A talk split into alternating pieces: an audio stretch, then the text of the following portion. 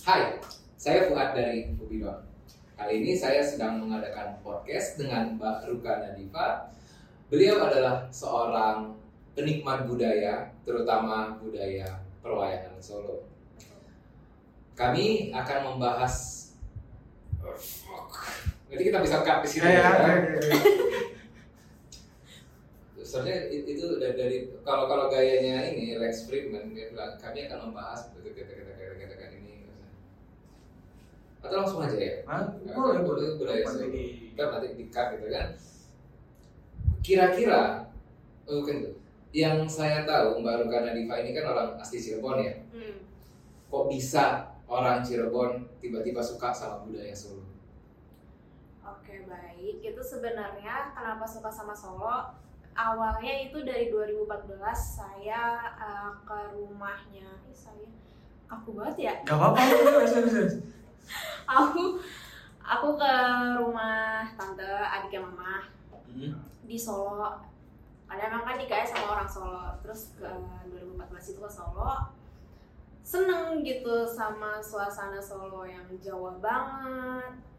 Budayanya kental banget. Enak lah di sana juga orang-orangnya juga ramah. Terus apa ya? Ya orang-orangnya tuh hidup aja gitu. Budayanya kental apa segala macamnya enak.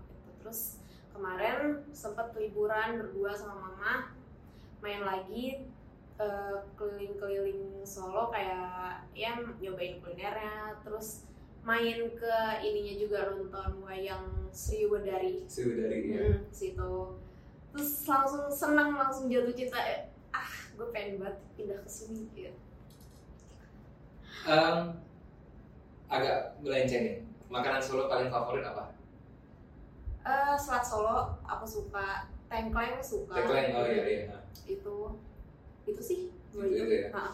Em, waktu ke nonton Maya Sriwedari Sri, di Sriwedari itu apa kisah yang diceritakan di situ? Prabu Pandu Prabu Pandu, Mm-mm. Mahabharata. iya betul Mhm. Pandu Papa Eh, nyeritain ini sih eh, sama perang sam- perang sama Nagapaya Perang sama Nagapaya. Ah. terus apa ya Eh, sempat oh iya sampai ini juga eh, perang sama narasomanya juga kan buat ngedapetin si Dewi Kunti Hmm. gitu terus apa lagi ya sampai ke aduh lupa lagi saya Eh, gini, itu udah nentuin dari awal mau nonton itu atau eh, pas datang random aja tiba-tiba Ah, itu? Random aja ya? random, ah. Random aja. Tiba-tiba langsung suka sama kisah itu. Mm-mm. Kenapa kok bisa suka sama kisah itu? Apa sih yang menarik dari kisah Prabu Pandu ini?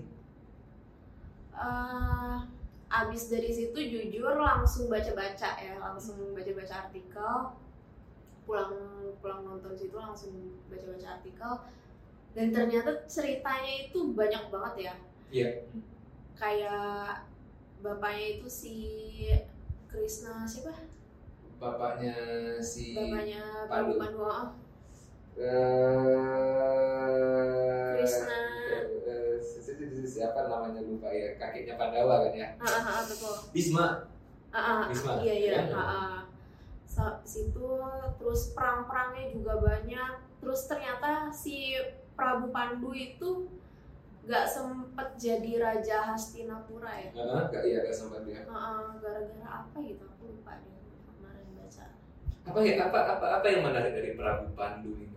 Menurut saya nih ya eh, menurut saya Prabu Pandu ini secara eh, karakterisasi itu biasa aja. Itu agak agak jelas lah kalah sama anak-anaknya yang Ah, ah. keren kan dan diceritakan secara secara apa ya secara komplit gitu loh. Kok bisa Prabu Pandu gitu aku sebenarnya lebih suka sama Dresta Rastranya sih. Rasta-rastanya ini. Ah, ah, yang adik adiknya apa kakaknya ya? Itu yang Hmm. buta itu. Ya bukan saya lupa tuh ada tuh kayaknya. Heeh, heeh. aku suka sama dia. Terus cuman kan karena dia apa maksudnya harusnya kan tahtanya turun ke dia. Cuman Hmm. karena dia buta jadi dia nggak mau kan nggak mau ambil gitu. Eh, kenapa ya suka sama dia kerendahan hati ya kali ya kerendahan hati. Heeh. jadi kayak nggak sempet apa bukan nggak sempat jadi kayak ngerasa nggak pantas buat ngedapetin tahtanya Tahta itu, itu, karena dia buta Hmm. gitu. Jadi dia nggak aku nggak mau ngambil gitu. Si lebih ke karakter itu. Ya karakterisasinya Hmm, kan. hmm, hmm, hmm, betul. Soalnya begini ya kalau saya pikir ya memang kisahnya Mahabharata ini kayaknya semua jenis polemik manusia itu ada di situ gitu, iya dan dan ya tentu salah satunya Dresta Rasta eh, kayaknya kakaknya ya saya saya saya Kakaknya ya, ya? kakaknya kayaknya oh ya. adanya Widura adanya Widura ya ah. itu itu kan em, belum lagi da- tentang bagaimana salah satu menurut saya itu dulu ya waktu pertama kali itu saya tuh paling seneng jelas sama Yudhistira Hmm. dia dia paling tua paling paling keren lah gitu sampai akhirnya saya tahu dia sempat di dia punya kecanduan judi. Sampai dia kalah judi akhirnya dia dipermalukan ag- agak-agak ilfil saya sama Yudhistira waktu itu Hmm. ya ternyata tukang judi gitu kan mikirnya gitu.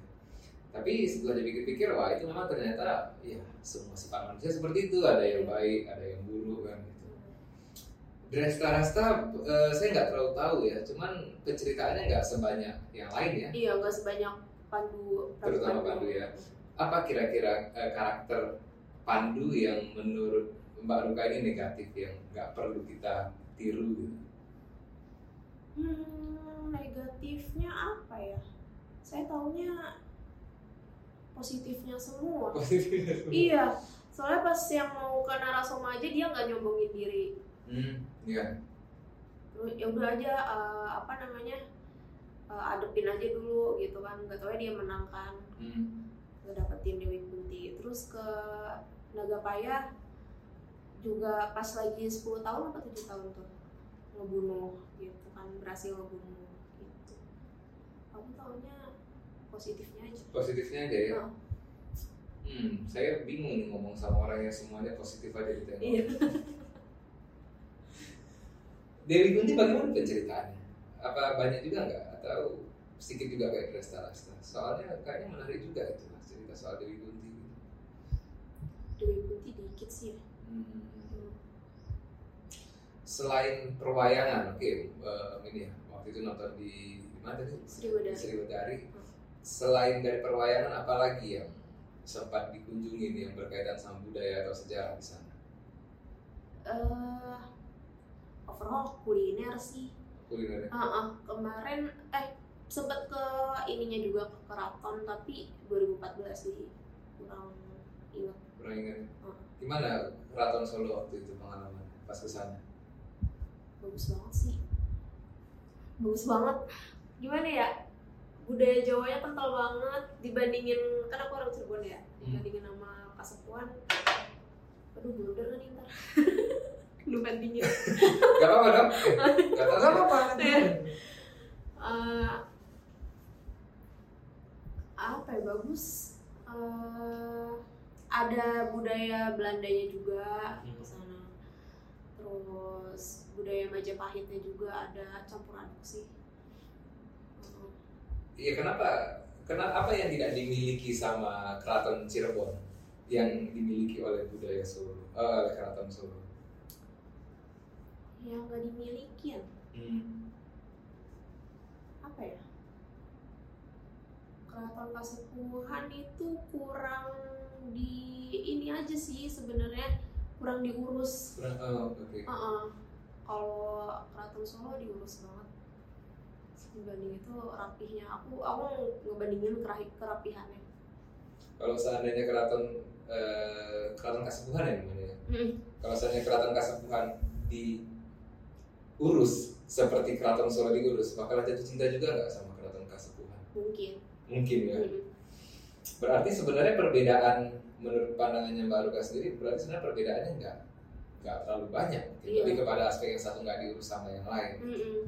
Jogja kan diurus dengan cara yang sama, mungkin lebih wah lagi. Mm-mm. Em, pernah ke Keraton Jogja? Pernah. Kenapa tidak seperti jatuh cinta sama Keraton Solo? Apa ya Nuris lagi? Jatuh cinta banget sih sama Solo. Eh,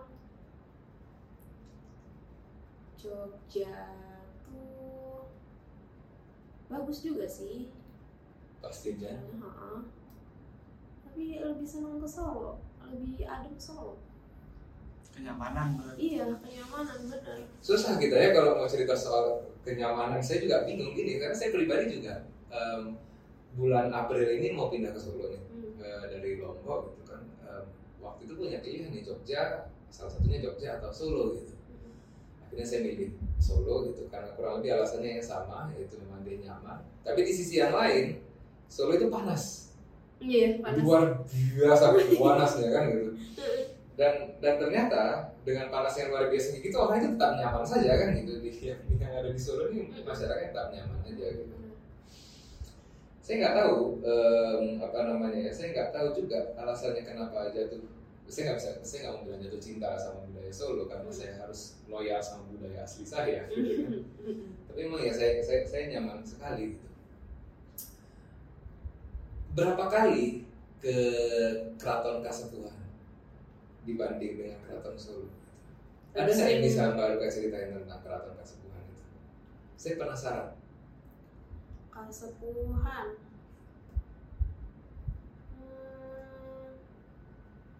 apa ya? Mama ingat nggak mah Kasepuhan mah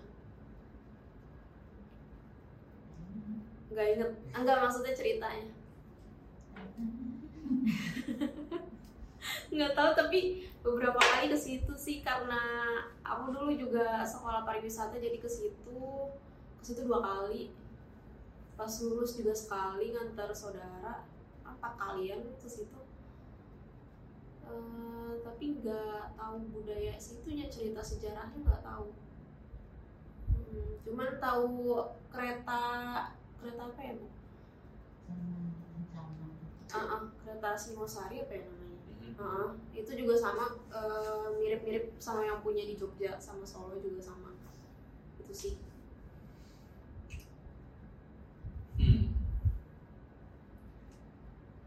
Saya jadi penasaran sama keraton Kasepuhan ini, bukan jadi keraton Solonya. Karena juga gini ya, em, saya ini takut jadi banyak saya yang ngomong ini, tapi nggak apa-apa ya. Jadi Nah. em, ada sedikit sakit hati saya sama cerita Solo dengan Jogja ini. Em, bahwasanya yang aslinya kerajaan aslinya itu adalah kerajaan Surakarta gitu. Itu adalah aslinya itu sebenarnya mereka ini kan kerajaan Mataram Islam. Gara-gara perang antara eh, Pakubuwono ketiga kalau nggak kelima sama Susuhunan Hadiningrat satu ya, akhirnya jadi gelarnya Mangkurat kan. Melalui perjanjian Giati tahun 1755 akhirnya mereka pecah dua. Hmm. Solo sama Surakarta. Sepecah lagi satu lagi sama uh, uh, Mangkubumi, Mangkunegaran gitu, di tahun 1757 kalau nggak salah saya. Jadi ada per- ada wilayah sama tiga, ada perjanjian jadi tiga. Jadi satu sisi yang pertama yang bikin saya sakit hati itu satu sisi, wah berarti orang ini sebenarnya adalah korban perpecahan di antara diri mereka sendiri. Oke, memang Belanda yang menjadi uh, yang memprakarsai perjanjian, bisa jadi mereka yang memecah belah kita nggak tahu. Tapi ya, seandainya mereka bersatu padu kan itu nggak mungkin terjadi. Dan yang kedua, sebenarnya di awal kemerdekaan Indonesia Solo itu eh, ke apa namanya Surakarta itu menjadi da- daerah istimewa juga. Cuman banyak cendekia Surakarta itu menolak. Itu ada plakatnya di Hmm. di di keraton itu. Akhirnya dia menjadi ini biasa menjadi apa namanya menjadi eh, provinsi biasa waktu itu. Sementara Jogja mendapatkan posisi istimewa gitu kan. Saya pikir itu nggak adil. Gitu. Wah ini bisa bahaya nih kalau ditengok sama audiens dari Jogja gitu. Iya. Bener-bener. Enggak masalah dong. Eh, tapi tapi gini, tapi gini, bukan bukan artinya Jogja tidak layak. ya. Ah. Saya saya saya bukan di situ. Tapi artinya apa? Saya ngerasa sebenarnya Surakarta ini tetap layak juga gitu. Karena dia lebih tua gitu dan Jogja itu lebih muda lah gitu kita bilang ya bahasanya supaya nggak terlalu blunder gitu. Mm-mm. Nah, nah, ini kan cerita yang sangat kompleks yang terjadi di masa lalu Mm-mm. kan gitu. Yang ya kita kita nggak bisa mengikuti narasi masa sekarang. Oh kok bisa Jogja bisa dapat status istimewa karena dulu mengikut perta- pertarungan melawan Belanda kita kan nggak bisa sesederhana itu aja. Nah saya yakin pasti Cirebon juga punya kisah yang kayak begitu. Mm. Kenapa? Karena ya dia punya keraton, dia punya punya kereta kencana sendiri itu kan dan dan kalau katanya mirip berarti sudah ada pengaruh dari Belanda juga. Iya. Berarti pijakan Belanda juga kuat di situ. Gitu. Ya, saya nggak tahu nih, saya nggak pernah ke sana dan saya bahkan baru, baru sekarang juga terpikir untuk untuk mempelajari soal wilayah itu. Karena yang saya rasa dulu itu kayaknya, mohon maaf ya bahasnya, daerahnya nggak penting banget gitu loh. Karena diceritain kan yang Jogja Iya. Solo aja gitu kan. Iya, bahkan di Cirebon juga ada tiga keraton. Oh iya. Iya, keraton Kasepuhan yang paling terkenal, eh, Kanoman, Hmm. sama Kacirebonan. Nah kalau Kacirebonan itu sekarang aktifnya buat eh, nari, Hmm. sanggar tari. Terus kalau misalkan Kanoman ini saya kurang paham, cuman eh, yang ramenya ini Kasepuhan. Eh, sejarahnya lebih banyak di Kasepuhan gitu. Apa sejarah Kasepuhan yang bisa Mbak Ruka ceritain? Hmm, apa ya? Aku boleh baca dulu dikit nggak sih? Kali Boleh. bisa ingat. Sebenarnya kalau kayak apa namanya kayak keraton atau apa tuh itu memang nggak semua orang eh, Uh-uh. suka. Tahu. Eh, Yang di mana nyam, di titik nyaman itu lebih tepatnya ke view mata kita eh, seperti apa mengolahnya gitu kan. Iya. Peninggalan-peninggalan piring-piringnya juga Kebersihan sama. itu menjadi tolak ukur juga karena kan ada beberapa yang kita tahu kan seharusnya kan sejarah-sejarah peninggalan leluhur itu kan dirawat gitu dengan baik gitu ya. Hmm. Karena kalau dibiarin tuh rasanya ya kurang asik aja sih. Seandainya, seandainya kalau pemerintah, ini saya nggak mau menyalahi pemerintah atau gimana ya, seandainya kepedulian yang diberikan oleh pemerintah Jawa Barat ya, Kak, Cirebon ya, Jawa Barat itu sama tingginya seperti bagaimana Jogja mem- mem- mem- memedulikan aspek aspek aset budayanya. Kita bisa mendapatkan cerita yang luar biasa tentang keraton ini pastinya itu karena Jogja itu hampir semua dari dirinya adalah tentang tentang tentang tentang budayanya tentang kerajaannya. Surakarta ini karena dia sudah tidak menjadi istimewa lagi makanya dia sempat terakhir kan terjadi semacam konflik di antara para penerus-penerusnya gitu mencari jabatan kekuasaan di kekuasaan yang sudah tidak mempunyai kekuasaan lagi kan gitu. Udah dapat ceritanya. Seingat aku, lalu tadi cuman sekilas doang sih. ya. Iya. Ini ntar dikat. Aman aja. Eh, itu ya masih ada sangkut pautnya Sunan Gunung Jati kalau nggak Sunan salah. Gunung. ha-ha. Itu dia juga ntar nyambung ke Gua Sunyaragi. Sunyi lagi. Mm-mm. Eh, jadi jadi eh, Kasepuan ini kalau nggak salah pernah sempat jadi tempat tinggalnya Sunan Gunung Jati. Terus takut salah lagi, bener nggak ya? Nanti netizen bakal memperbaiki kita kalau salah. Dan Ah. Jadi kan si Sunan Gunung Jati ini sempet nikah sama orang Cina ya, Mhm. sama putri kerajaan dari Cina apa gimana gitu lupa. Itu sih yang aku ingat. Terus sempet tinggal di situ, makanya banyak eh, apa di bangunan-bangunan Kasepuan itu makanya kenapa banyak eh, peninggalan-peninggalan Cina-Cina Cina gitu. Kayak piring-piring Cina juga banyak di situ ditempel-tempelin gitu. Terus sama ada tuh satu lukisan gede banget. Siapa namanya siapa ya? Kalau nggak salah dia si sultannya. Jadi kalau misalkan kita ngeliatin matanya itu dia kayak ngikut gitu loh. Oh iya, Ah, force perspective namanya istilahnya. ah, ah, iya gitu sih. Nggak ada hantunya ya gitu ya. Iya, saya iya. itu ah, ah, ah. cuman bagian dari optiknya aja gak sih? Iya, em, jadi itu em, posisi matanya itu digambar lebih sedikit lebih menonjol gitu. Ah iya benar. Itu sih. Sunan Gunung Jati jadi tadi pas buka ya Sunan Gunung Jati pertama yang kelihatan ya. Kadang-kadang itu mesti jadi peringatan bagi banyak orang-orang yang pengen jadi raja itu. Kenapa? Karena banyak yang sudah pernah menjadi raja di keraton itu. Gitu. Tapi yang orang baca pertama kali di masa modern pas ngelihat keraton itu Sunan Gunung Jati gitu. Sunan Gunung Jati ini bukan raja, jadi dia lebih kepada guru kan gitu, Iya, pendakwah. guru, eh, pendakwah. Kalau seorang pendakwah memainkan perannya dengan baik, dia bisa jadi lebih diingat daripada raja-raja yang udah pernah berkuasa di situ kan. Iya benar. saya justru dari sini ngelihat semacam peringatan bagi banyak eh, budaya-budaya yang ada di Indonesia malah dari cerita ini ya Mm. Em, tentu saya tidak menyalahkan tapi gini seorang eh, em, saya ini emang orangnya agak ini agak sukuis ya Iya. Em, jadi ha- harus di harus dimaklumi sedikit gitu.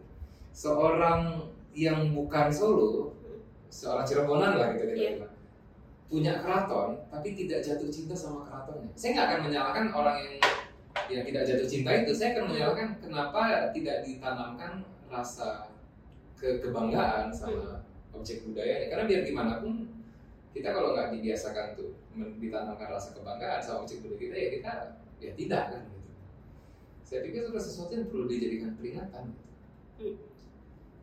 karena dia punya punya keraton sampai tiga kan Iya. hebat sekali itu gitu Iya. sejauh yang saya tahu Surakarta itu eh, Karta- eh, sebelum Kartasura satu lagi saya lupa itu di Apa negara? sebelum eh, eh, lupa saya nama nama daerah ininya. Yang, yang dibakar itu di Kartasura. Kartasura itu dia dibakar di perang eh, ini Geger Sinan Hmm. eh, Amangkurat eh Amangpakubuwono berapa sih lupa itu itu deket sama keraton Surakarta itu deket sebenarnya Hmm. Eh, apa namanya eh habis itu setelah itu dibakar dibangun lagi yang baru gitu kan cuma cuma itu aja gitu keraton yang saya tahu yang punya Surakarta ini tiga Cirebon tuh tiga Tiga. gila keren Eh, banget malah di Kanoman kalau misalnya mau ke Kanoman keraton yang satunya itu nggak ada tour guide-nya. Dah, terus Iya, yang ada tour guide-nya di Kasepuhan doang. Kalau ke Cirebon juga nggak ada. kok bisa nggak ada saking kurang diperhatikan ya kak Iya, kurang dikembangin. Jadi orang juga pada fokusnya ke Kasepuhan. bukan aja ya. Turis-turis lain Oh, juga. iya. saya jadi jadi benar-benar ini ini podcast ini bikin saya jadi benar-benar ini benar-benar gregetan Kan, ya, ya gimana ya em, eh, apa namanya ya?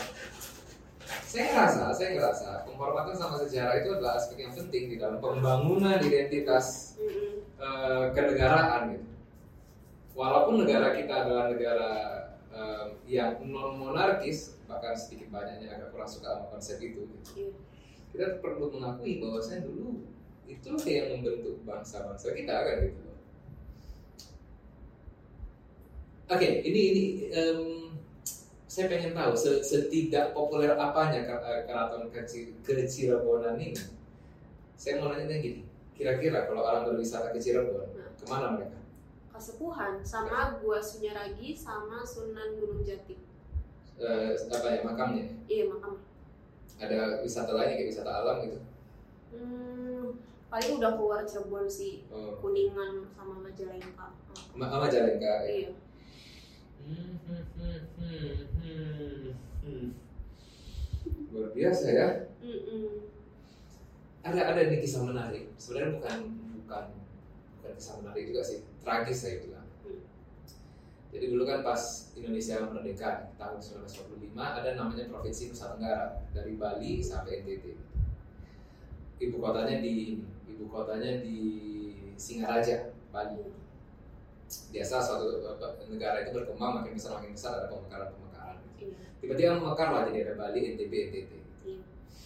Nah, pas menentukan NTB, ini, ini, ini ah, di bagian ini saya ngarang aja di NTB gitu. Mereka ini ngobrol. Di mana kita taruh ibu kotanya ya NTB ini? Gitu. Ada pilihannya nih, pilihan. Bagaimana jika eh, Bima yang punya kerajaan yang besar, yang cukup kuat, yang cukup berpengaruh dan cukup mempunyai peranan di di kemerdekaan Indonesia? Hmm, orang tuh mikir ah kurang deh, jangan Bima gitu. Atau alasannya gitu kan? Mm-mm. atau atau kita pilih kerajaan Sumbawa kerajaan Sumbawa itu punya punya istananya besar banget gitu keren lagi gitu istana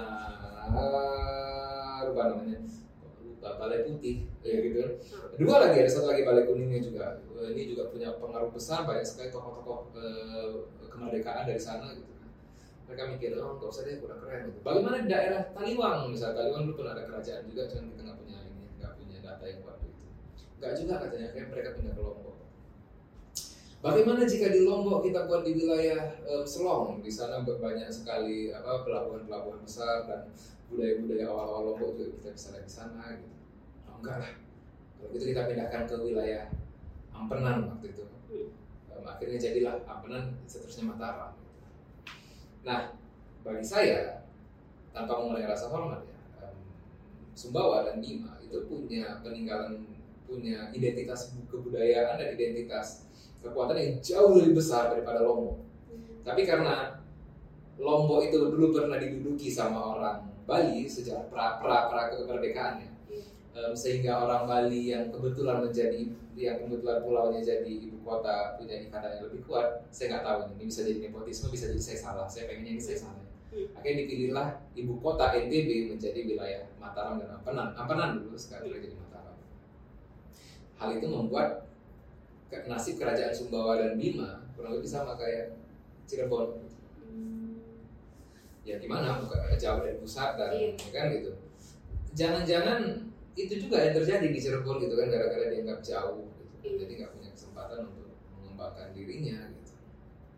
Dan itu juga terjadi di banyak daerah di Indonesia ini salah satunya ya em, kampung saya di Sidempuan em, itu punya banyak ke kerajaan-kerajaan kecil gitu, kedatuan-kedatuan kecil gitu, tribalistik waktu itu. Ini hilang gitu. Saya nggak mau sok-sok menasihatin sih sebenarnya, cuman itu Cirebon jangan-jangan Iya. jatuh cinta sama Solo jatuh cintanya sama Cirebon aja gitu saya belum bayang gimana sih saya saya Iya. Bahkan tempatnya deketan sih. Keraton Kasepuhan, eh, Kanoman sama Kacirebonan itu deketan. ada bangunan Belanda nggak di sekitar situ Ada, yang di antara keraton-keraton itu ada. seperti benteng atau apa atau Oh. cuma ada ada Oh, ada bentengnya juga? Memang kurang ajar Belandanya. Soalnya kan di di Solo kan gitu juga. Iya, kan?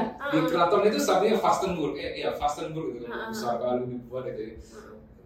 ya, bisa gimana ya kita kita misalnya kita punya rumah gitu kan. Habis itu ada orang buat rumah yang lebih tinggi dari apa kita dari rumah kita. Tu- tugasnya hanya untuk menengok perilaku kita sehari-hari. Dia kayak stalking tapi resmi gitu kan. Wah ini kepo banget sih tapi resmi. Nah ternyata itu dilakukan di Cirebon juga gitu kan benteng benteng apa namanya lupa Apa ya lupa namanya. Heeh. artinya artinya gini ya apa yang dibuat Belanda sama ya gini Vredenburg di Jogja kan kurang lebih begitu juga Hmm. apa yang dibuat Belanda sama sama Cirebon eh, sorry, sama Jogja dan Solo dibuat juga di Cirebon gitu kan Mak- makanya kan ada menara tinggi tuh ya di Keraton Solo itu Iya betul. saya curiganya itu dibuat sama sultannya saya lupa yang keberapa gitu karena dia nggak mau kalah gitu. Oh kamu buat menara untuk memperhatikan keraton kami. Aku buat men- menara untuk memperhatikan benteng kalian gitu. Dan saya rasa wajar seorang raja melakukan itu. Siapa yang nggak tersinggung gitu kan? Itu kerajaan yang udah dikuasai semenjak lama tiba-tiba datang orang dari utara sana gitu kan? Belum jadi wilayah wisata bentengnya yang di, di Cirebon itu belum. Nah, kemarin ngelihatnya terbengkalai eh, lewat di reels. Oh. Ah, ah, coba deh dulu aku make sure dulu deh itu bentengnya bukan ya? Ini Fubidon season 2 kayaknya harus ke sana kita nih, wilayah Cirebon Majalengka. Oh boleh semangat aku. Oh, tapi logistiknya jauh, Gak apa-apa. mahal. Nanti kita minta Patreon atau apa traktir sama karya kasa slash Fubidon. Aku boleh ikut nggak? Nah, boleh banget biar jatuh cinta sama ini Iya betul. Cirebon lagi. Oh dia masuknya di pelabuhan ternyata. Oh, di pelabuhan. Heeh, iya masih deket sih, masih deket sama itu. Tapi kayaknya kalau misalkan masih ada sangkut pautnya ya sama keratonnya aku juga kurang tahu di kalau kayak gitu. Saya, saya kalau bicara sejarah kadang-kadang bukan kadang-kadang sih hampir setiap waktu itu pasti baper. Iya. Karena saya ngerasa itu bagian dari identitas yang membentuk bangsa, mem- membentuk identitas saya juga. Gitu. Hmm. Walaupun saya nggak punya saya saya karena walaupun saya ini asli orang Sumatera tapi dalam prosesnya saya adalah orang Indonesia otomatis apa apa yang terjadi di tanah Jawa pun pasti mempengaruhi bagaimana saya berkembang juga dan fakta bahwasanya saya bakal pindah ke sana termasuk sekarang saya lagi di tanah Jawa ini Mm. itu menunjukkan uh, itu sangat mempengaruhi gitu. Dan terutama yang saya agak memang kurang suka sebenarnya adalah ketika memang lokasi sejarah ini nggak diperhatikan sekali gitu. Iya. karena ya gimana sekali lagi ya kalau nggak ada itu nggak ada kita kan gitu loh dan sekarang begitu kita sudah begini ya itu nggak diperhatikan lagi itu itu mengesalkan bagi saya gitu padahal sebenarnya ya gimana ya kalau saja sejarah kalau saja waktu itu orang Indonesia pemerintah petinggi Indonesia mengatakan lain soal siapa yang menjadi ibu kota Nusa Tenggara Barat mungkin nasibnya bisa berubah berbeda sekali kan Mm. saya pikir di hal yang sama kan saya ini saya nggak tahu jadi saya mereka-reka ya saya pikir yang sama terjadi di Cirebon ini gitu.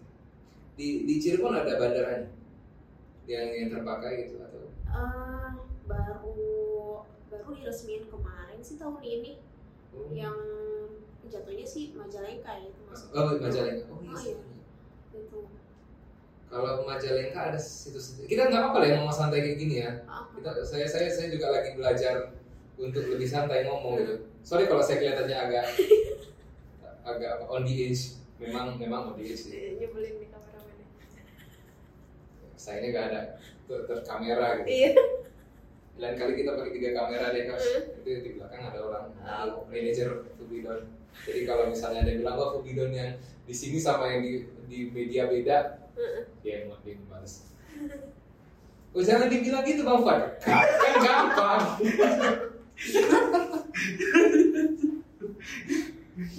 Ini gara-gara pengaruh kopi juga sih. Oke eh, tadi eh, Majalengka tadi ya saya nanya ya? Hmm. Majalengka apa ya? Lokasi sejarah yang menarik tahu. Aku dekat situ nggak pernah ke Majalengka sih.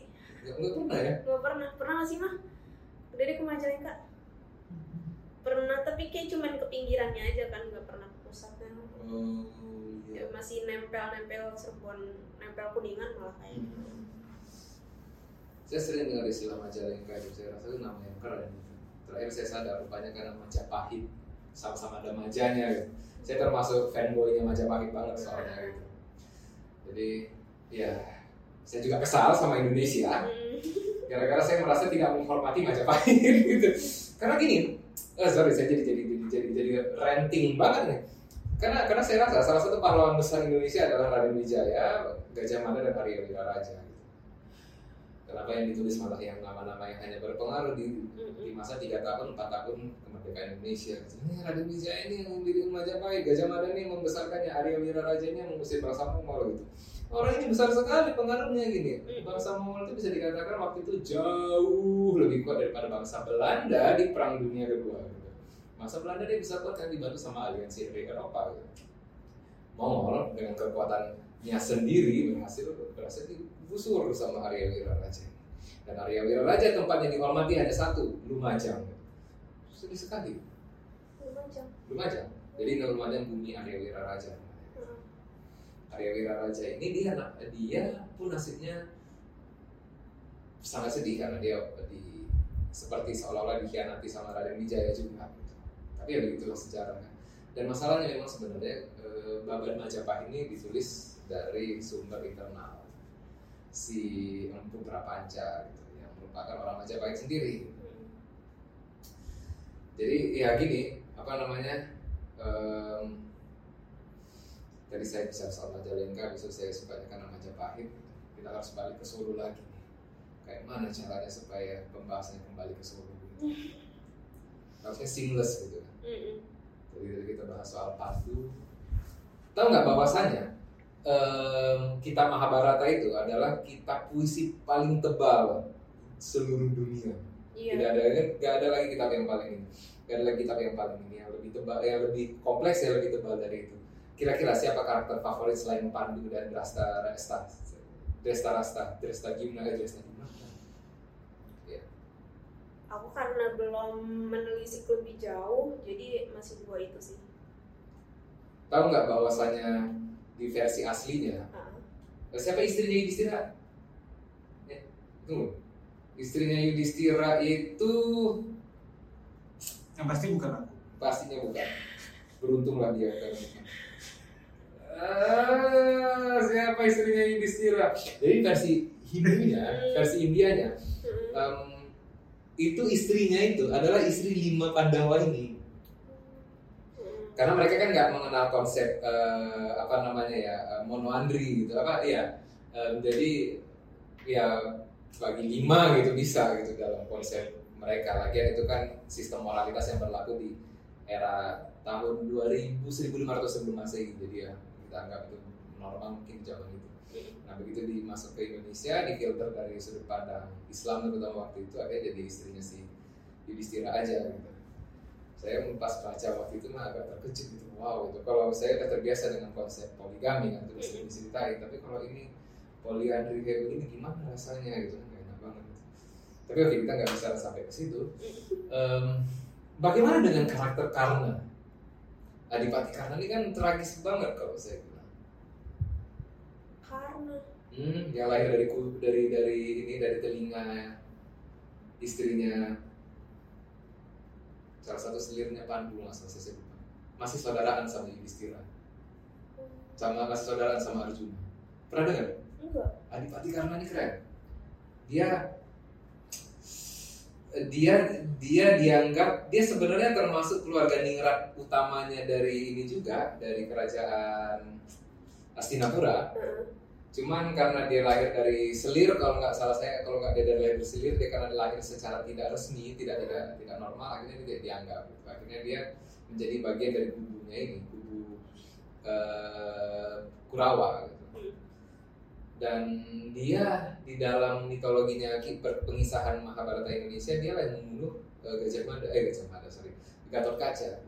Dia yang membunuh Gatot Kaca. Gitu dan dia matinya kalau menurut versi India matinya itu di tangannya Arjuna gitu di panah Arjuna gitu.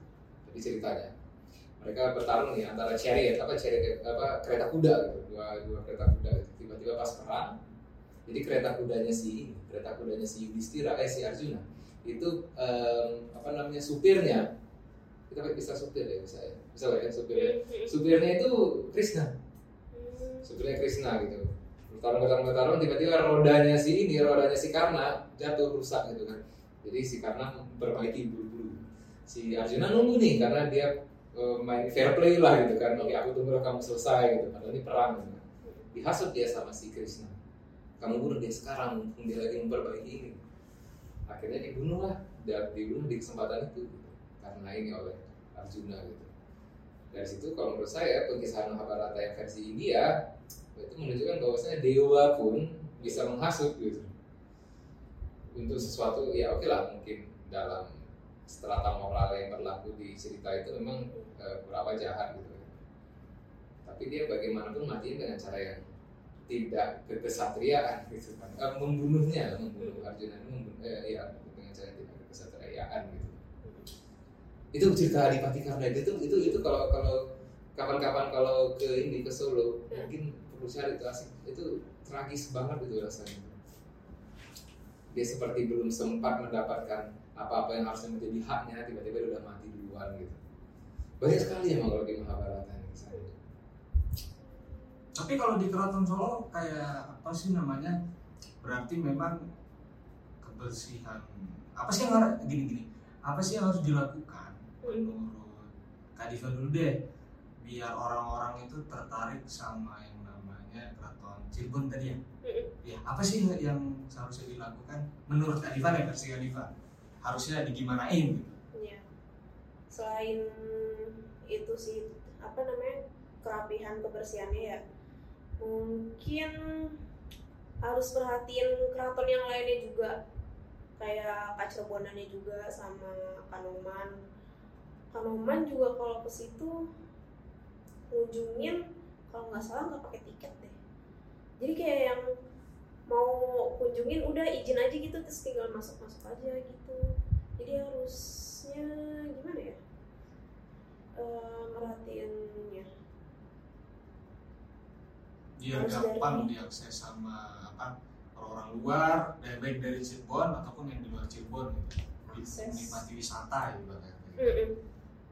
Mungkin akses kali ya karena kan Kanoman juga dempetan sama pasar Eh, jadi orang juga kalau mau ke Kanoman lebih ke mikir-mikir kalau misalnya Kasepuan itu kan ya udah Kasepuan tok gitu terus di sebelahnya juga ada masjid gitu sih gimana ya Jadi memang harus diperhatikan yang harus tuh banget Mm-mm. kebersihan, tata letak, Mm-mm, berarti tata letak. perlu relokasi mungkin ya. heeh. Tanpa mengurangi itu ya, mengurangi apa isi dari peninggalan-peninggalan leluhur gitu ya. Berarti. iya Versi Bidon gimana? Harus diapain nih? Sayangnya gak ada kamera yang arah ke Yosi ya. Kok dari awal gitu kan Yosi bisa menjadi kaum Tahu. balance. Iya kan? Kenapa? Kenapa? Kenapa?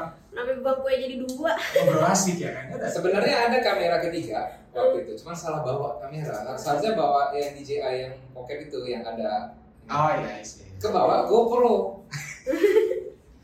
Jadi akhirnya kan kemarin bilangnya ada tiga aman nih Yosi bisa masuk gitu. Baru eh GoPro ke bawah aja gitu. Eh, soalnya gini, em, eh, baru kan suka anime nggak atau manga? Beda nggak ya? Eh, aku sukanya manhwa malah Oh, nggak suka manga ya? Eh, suka sih cuman nggak nggak yang Yang, yang, disukai apa kira-kira? manga manga apa ya Manga itu komik. iya tahu Eh, maksudnya apa ya cerita tapi Ya, yang ya, lewat-lewat aja sih yang di Netflix kalau sampai pecinta One Piece mah enggak Nggak bagus. Eh, astagfirullahaladzim, aku telah melakukan dosa. Orang dibilang gitu sakit hati. Wah, wah ini berarti tidak. Saya kan kawan-kawan pada manggilnya kan Mbak Diva, Mbak Diva, Kak Diva, Diva. Kalau saya manggilnya kenapa manggilnya Mbak Ruka dari awal? Hmm. Jadi dulu salah satu karakter favorit saya di suatu manga namanya Rukia gitu. Hmm. iya Jadi kadang kadang ini mengingatkan saya sama karakter itu gitu. Jadi pas saya Ruka Ruka gitu. Hmm. Ya, penting jangan kayak Rukia gitu kan. itu itu beda cerita Itu ya. beda cerita. itu apa tuh anime apa tuh Bleach. Pernah oh? Bleach iya Iya. pernah dengar pernah dengar Ya, itu keren itu awal eh, arc pertama sih arc kedua ketiga keempat agak kurang oke kita udah ke mana nih ceritanya Em, Balik lagi tuh gimana nih menurut Fubido? kalau menurut saya untuk mempopulerkan Cirebon ini mari kita pelajari dulu dari dari situs-situs dari wilayah-wilayah yang berhasil menaikkan pariwisatanya dari aspek sejarah. Kira-kira di Indonesia di mana? Banyuwangi ya kan? Banyuwangi yang paling pertama. Selain itu Banyuwangi mana lagi? Ya kalau Solo Jogja udah kian lah ya kan? Iya, Jadi udah kita nggak bisa juga belajar dari mereka. Tidak tidak terlalu bisa. Banyuwangi. Hmm. Banyuwangi itu yang dia buat ya ini ini mungkin lebih lebih jauh ya saya mau ngomong sih. Festival. Kayak di Jogja Solo kan ada kayak istilahnya mereka bukan festival ya. Kalau kalau kita dalam konteks kekeratonan kekerajaan kesultanan pasti dia lebih kepada kayak acara gerebek eh kok gerebek kayak ya suruh arak-arakan gak sih? Kayak arak-arakan gitu. Itu di, di, dinaikkan aja lagi kan bisa. Iya. Jember misalnya dari Jember Fashion Carnivalnya gitu. Cirebon bisa buat kayak begitu juga. sebenarnya ada tapi di kabupaten ya mah ada kabupaten kalau Kabupaten. di emang Kasepuan ada ya arak-arakan ada oh ada itu oh, sampai nanya saya Oh, saya jadi gini waktu itu. Kalau tanaman nggak ada. Iya, tanaman nggak ada. Peninggalan.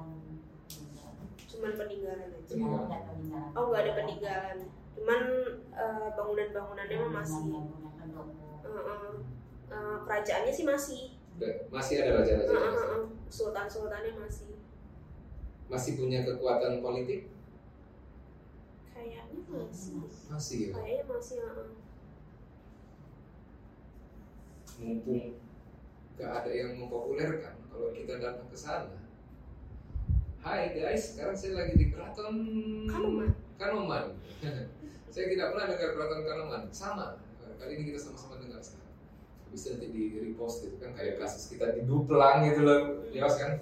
Ho ho ho, tiba-tiba langsung viral lagi gitu menambah lagi seribu subscribernya hey ada yang mau ngajakin lagi ada yang mau ngajak sponsorship oke itu jadi yang lain itu jadi sangat kapitalistik Eh, balik lagi dulu gimana tuh caranya biar ke eh, keraton apa yang di Cirebon itu gampang diakses terus naik dia trafficnya ibarat kata nggak cuman orang-orang tua atau orang-orang dari luar Cirebon yang tahu tapi generasi-generasi yang memang penduduk asli di Cirebon itu gampang mengakses.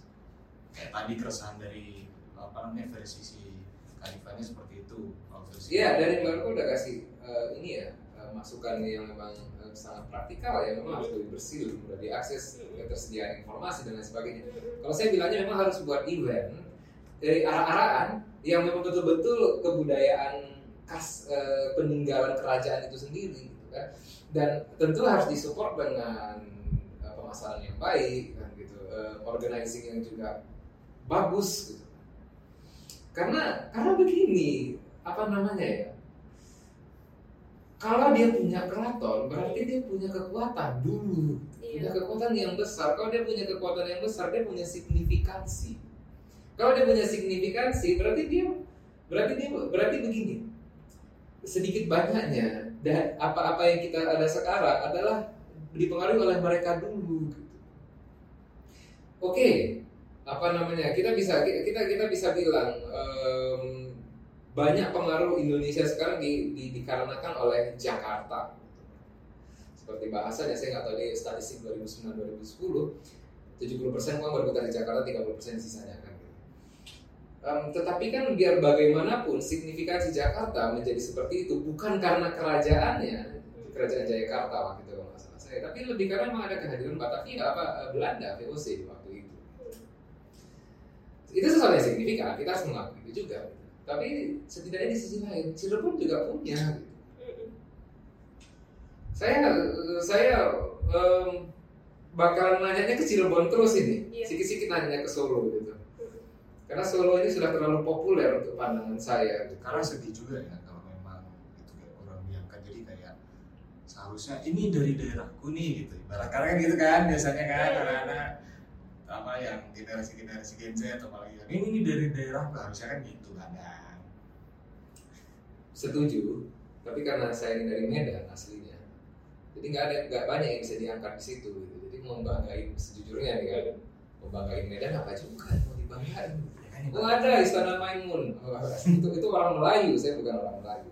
Oh, sorry, jadi jadi jadi rasisnya timbul lagi gitu.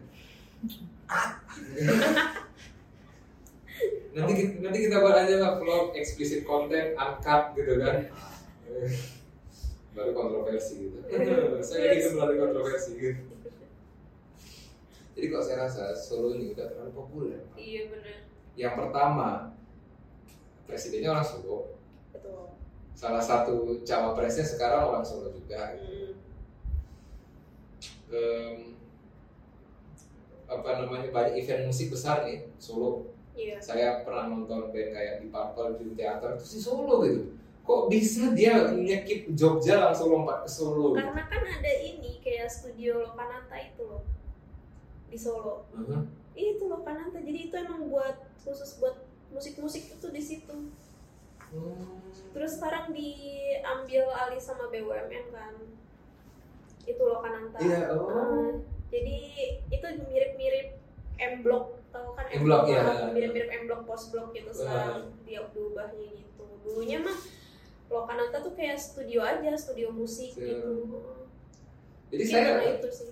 saya gimana ya nengoknya gitu Em, terakhir eh, terakhir saya ada event 10 Desember 2023 lalu itu namanya Rock in Solo itu event metal gitu. Mm. saya kebetulan anak metal jadi kalau saya sebut nama bandnya juga susah kan Mhm. itu band metal besar dunia gitu. Kalian ngapain ke sana gitu gitu. kalian pergi aja ke Jogja gitu pas di bulan September ya Jogja ada buat event juga gitu jadi September Oktober November Desember Solo buat juga gitu Iya. sorry ya Jogja yang band nampil di Solo tuh lebih besar gitu. Dan saya mikir gitu kok bisa sih kalian buat kayak begitu? Oke saya mungkin bisa, bisa mikir karena pengaruh politik juga gitu. Dan Iya. terakhir ada, ada studionya yang sekarang udah dikelola sama BUMN gitu. Mhm. tapi di sisi yang lain saya katakan gini ah udah terkenal kali kalian udah bisa lah udah udah nggak perlu lah bantuan agak sombong lah dikit kita ya. Udah kalian nggak butuh lah bantuan dari kami untuk menjadi lebih besar dari ini gitu kan. Tapi kembali ke Cirebon gitu.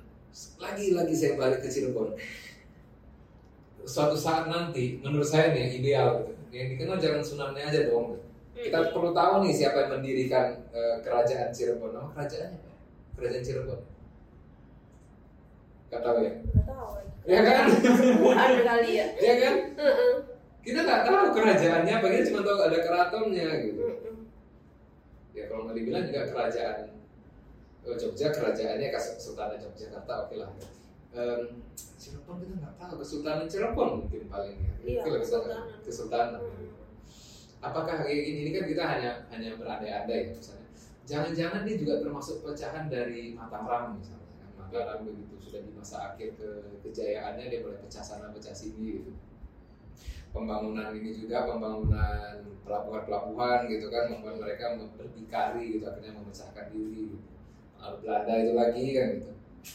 Ngapain sih Belanda ke Indonesia? Tapi juga kalau nggak kena Belanda kita nggak maju gini. Cuma di cerita awal.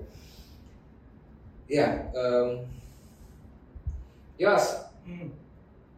eh, Abang ngomongnya terlalu teknis ini, udah terlalu prinsipal ini. Ayo coba cari pertanyaan yang lebih membumi. Kalau misalkan gini, ada nggak sih pengaruh-pengaruh dari apa namanya kayak kita ngangkat budaya dari daerah kita sendiri itu bisa membantu UMKM masyarakat se- setempat nggak? Kira-kira Jangan tanya saya. Bisa dong. secara signifikan kalau memang itu rame berapa persen? Anggap aja uh, 10 persen ini, Hmm. startnya dari 10 persen. Hmm. tiba-tiba booming rame nah UMKM yang ada di Cirebon yang dengan mengangkat uh, budaya apalagi kan banyak keseniman ya kan itu kira-kira melonjaknya berapa persen kita berandai-andai aja dulu ini kan ibarat kayak kayak Solo Jogja gitu kan bikin event. Kira-kira naiknya UMKM itu berapa? Hmm, kayaknya dampaknya nggak terlalu ini sih ya. Karena jujur aja Cirebon tuh malah lebih ramainya kuliner dibanding budayanya sejarahnya. Pertanyaanku pertanyaan jadi begini. Event yang dibuat itu pasti kan bertemakan kultur mengenalkan budaya dan sejarah yang ada di Cirebon tentunya UMKM UMKM yang diangkat di daerah situ kayak mungkin stand-stand kuliner juga ikut itu ikut terbantu, terbantu. Nah dalam satu aspek itu dan satu waktu kira-kira peningkatan yang dicapai oleh kota Cirebon ini dari angka 10% bisa naik berapa persen? Kalau saya pribadi berani bilang 80%. Saya pribadi ya. Kalau Hmm, menurut Kadipa gimana? bisa sih 80 sampai 100% juga. Bisa ya. Heeh, karena orang yang datang ke Cirebon aja misal eh, oh ada event nih, event apa misal arak-arakan gitu. Yuk ke sana yuk sekalian kita makan nasi jamblang misal gitu. Nasi jamblang keren banget. Keren namanya nasi jamblang. Itu salah satu makanan khasnya ya. Iya, Pak Gentong. Eh, ke sana yuk sekalian kita makan Pak Gentong. Emang kalau dari sekarang itu zaman-zaman sekarang tuh jajanan kuliner itu memang terutama yang the casual banget itu jarang ya kecuali dia memang dipakai eh, arahnya untuk oleh-oleh biasanya. Hmm. Kalau untuk dikonsumsi secara mungkin massal dalam artian ada event- harus ada event atau harus ada tema tertentu baru bisa kelihatan gitu ya. Hmm. Biasanya kayak gitu-gitu kan harus keangkat semua. Saya yakin pribadi itu kalau misalkan UMKM yang ada di Cirebon termasuk dari yang UMKM biasa terus yang sedang tingkat sedang sampai UMKM tingkat UMKM tingkat atas itu bakalan naik. Karena Indonesia latar belakangnya apa sih? Kalau nggak bukan dari sejarah dan budaya. Apalagi di situ ada turut campur tadi apa kesultanan ya Hmm. Kita bilang kesultanan gitu ya. kesultanan kesultanan Cirebon apalagi di situ tempat siapa Sunan Gunung Jati ya? Sudah dulu Iya. ya. Ustaz Hidayatullah. Saya benar-benar terbakar semangatnya. Wali Songo. Bang Somo. Wali Songo kenapa sangat terbelakang kan gitu pertanyaannya Ini sebenarnya off the off record ya. Eh, Gak bisa gak apa itu segini. Sunan Sunan ini terlepas dari se, se- terhormat apa pun mereka, em, sepertinya pada akhirnya interest terbesar mereka adalah dakwah. Iya. Em, berbeda dengan para raja gitu. Walaupun saya saya nggak nggak bilang mana yang lebih baik mana yang lebih buruk, tapi saya bilang gini. Setidaknya para raja dan orang-orang yang berada dalam kerajaan itu, interest terbesarnya adalah me- me- memastikan keberlanjutan kerajaannya. Tentu di dalam prosesnya dia akan membuat em, rakyatnya maslahat gitu kan. Em, karena memang kalau nggak diperhatikan rakyatnya ya ujungnya kerajaan juga bakalan runtuh. gitu. Dan bagi saya itu sangat menyedihkan jika pada akhirnya diingat adalah orang-orang yang datangnya untuk berdakwah. Tentu, tentu saya saya tidak bilang apakah yang mereka lakukan sia-sia atau enggak, bukan di situ poinnya. Poinnya adalah menurut saya raja-raja, terutama raja-raja yang eh, berjasa di- katakanlah di Kesultanan Cirebon ini menurut saya layak dan pantas, bukan eh, layak dan harus mendapatkan penghormatan yang sama selayaknya raja-raja yang ada di Surakarta misalnya di, dan, dan di, di Jogja juga. Dan fakta bahwasannya ini belum terjadi menurut saya itu menjadi motivasi untuk mem- memperjuangkan itu pasti kita bisa cari suatu saat nanti siapa budayawan-budayawan Cirebon sana yang mungkin bisa kita bantu angkat wah ini yang mesti nih Yos nih Jadi gini, oke, last man standing nih. last question mungkin. Nah, sama aja last man standing itu bahasa keren. Terobosan paling bagus buat Cirebon. Ini biar. Terobosan yang paling bagus buat Cirebon. Nggak arahnya ke tadi apa namanya para budaya budayawan, kesultanan kesultanan, bahkan agak sedikit miris. Misalkan kalau kita melihat anak eh, seorang anak yang berasal dari daerah Cirebon, entah dari mana daerah mana pun, mengatakan seperti itu, bukankah berarti notabene kita kurang memperhatikan daerah kita sendiri daripada daerah luar? Jangan buat barukan yang merasa bersalah Yos. Itu enggak, itu justru nilai plus buat teman-teman yang lain, buat para penonton juga. Kita harus aware, harus care sama tempat daerah kita sendiri, karena itu di mana kita lahir di situ tanah junjung. Itu bos. udah udah ini pertanyaannya Iya, terobosan yang paling bagus deh buat Cirebon. Sebagai orang Cirebon apa pandangannya baru? Aku ngomongin sejarawan dulu ya. Sejarawan di sana itu aja udah hampir hilang. Lagi kapan ya? Aku tuh nemuin salah satu anak graphic design.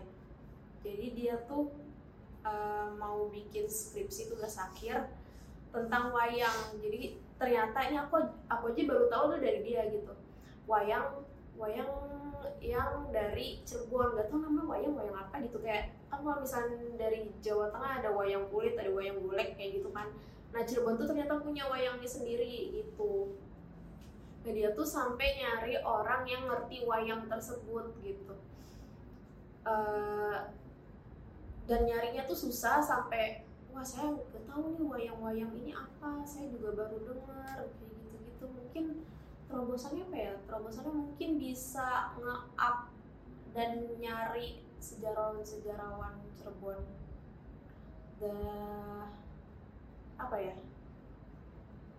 Hmm, dikasih apa ya namanya? Dikasih pandangan pandangan sih apa ya? Dikasih inian khusus gitu. Iya, Heeh, heeh. terus untuk menaikkan sejarah Cirebon ini loh Cirebon ternyata tuh menarik banget terutama dari sosial media tentunya. ya benar itu Jadi nggak iya joget-joget terus ya kan? ya betul Nah kalau untuk dari Fubidon mungkin kayaknya lebih asik dan lebih apa namanya lebih komplit lagi kalau kita pas waktu ke sana kali ya. Kita nggak pasti nanti ngasih sesuatu yang nggak bakal dikira-kira deh baik itu untuk pemerintah Cirebon, untuk masyarakat Cirebon dan para Fubivers lainnya. Ya nggak sih? iya iya bisa berpikir sih mau ke sana tuh buat apa gitu kan Ya kan? Pa- pastinya pastinya setidaknya yang membedakan tempat ini sama Jember sejauh yang diketahui Jember itu tidak punya tanggung jawab kebudayaan yang besar karena mereka tidak pernah punya kerajaan yang tercatat Hmm, yang sehingga kalau itu tidak terlalu di di apa ya begini Jember spesial semua wilayah di Indonesia itu spesial istimewa semuanya cuman dia sendiri tidak punya kerajaan yang mem- yang berakhir mempunyai keraton ataupun istana di sana gitu, se- sejauh yang kita ketahui. Sehingga jika jika tidak ada exposure ke situ pun kita maklum gitu. Oh iya lah memang karena ada kerajaan di situ gitu. Tapi Cirebon, Cirebon ada gitu. dan kalau dia sampai hilang gitu, em, itu kemubaziran yang luar biasa, gitu. luar luar biasa, gitu. luar Iya, biasa. benar. Jadi ya akhirnya pembahasan kita yang random di hari ini menghasilkan sesuatu yang random juga gitu. Tetapi setidaknya randomnya kita jadi tahu apa yang kita lakukan kan gitu. Ini kita kita tutup gimana caranya Yos? langsung closing aja langsung closing aja nggak apa-apa closing. Eh, Kita belum udah di close, udah tutup. belum Oh iya. editor jangan teriak-teriak ya ya editor ini.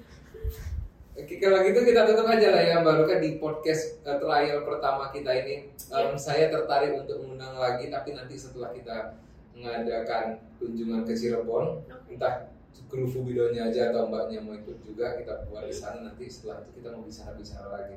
kalau bisa aja teman-teman juga yang entah mungkin yang, yang tertarik sama wayang itu terutama kemarin boleh Oke, terima kasih Mbak Ruka dan makasih juga kawan-kawan yang nonton dan makasih juga sama Yosi yang nggak kelihatan mukanya di sini. Semoga nanti di post production pas dia ngomong di boosting suaranya sama editor saya, habis itu ditampilkan mukanya statis. Iya.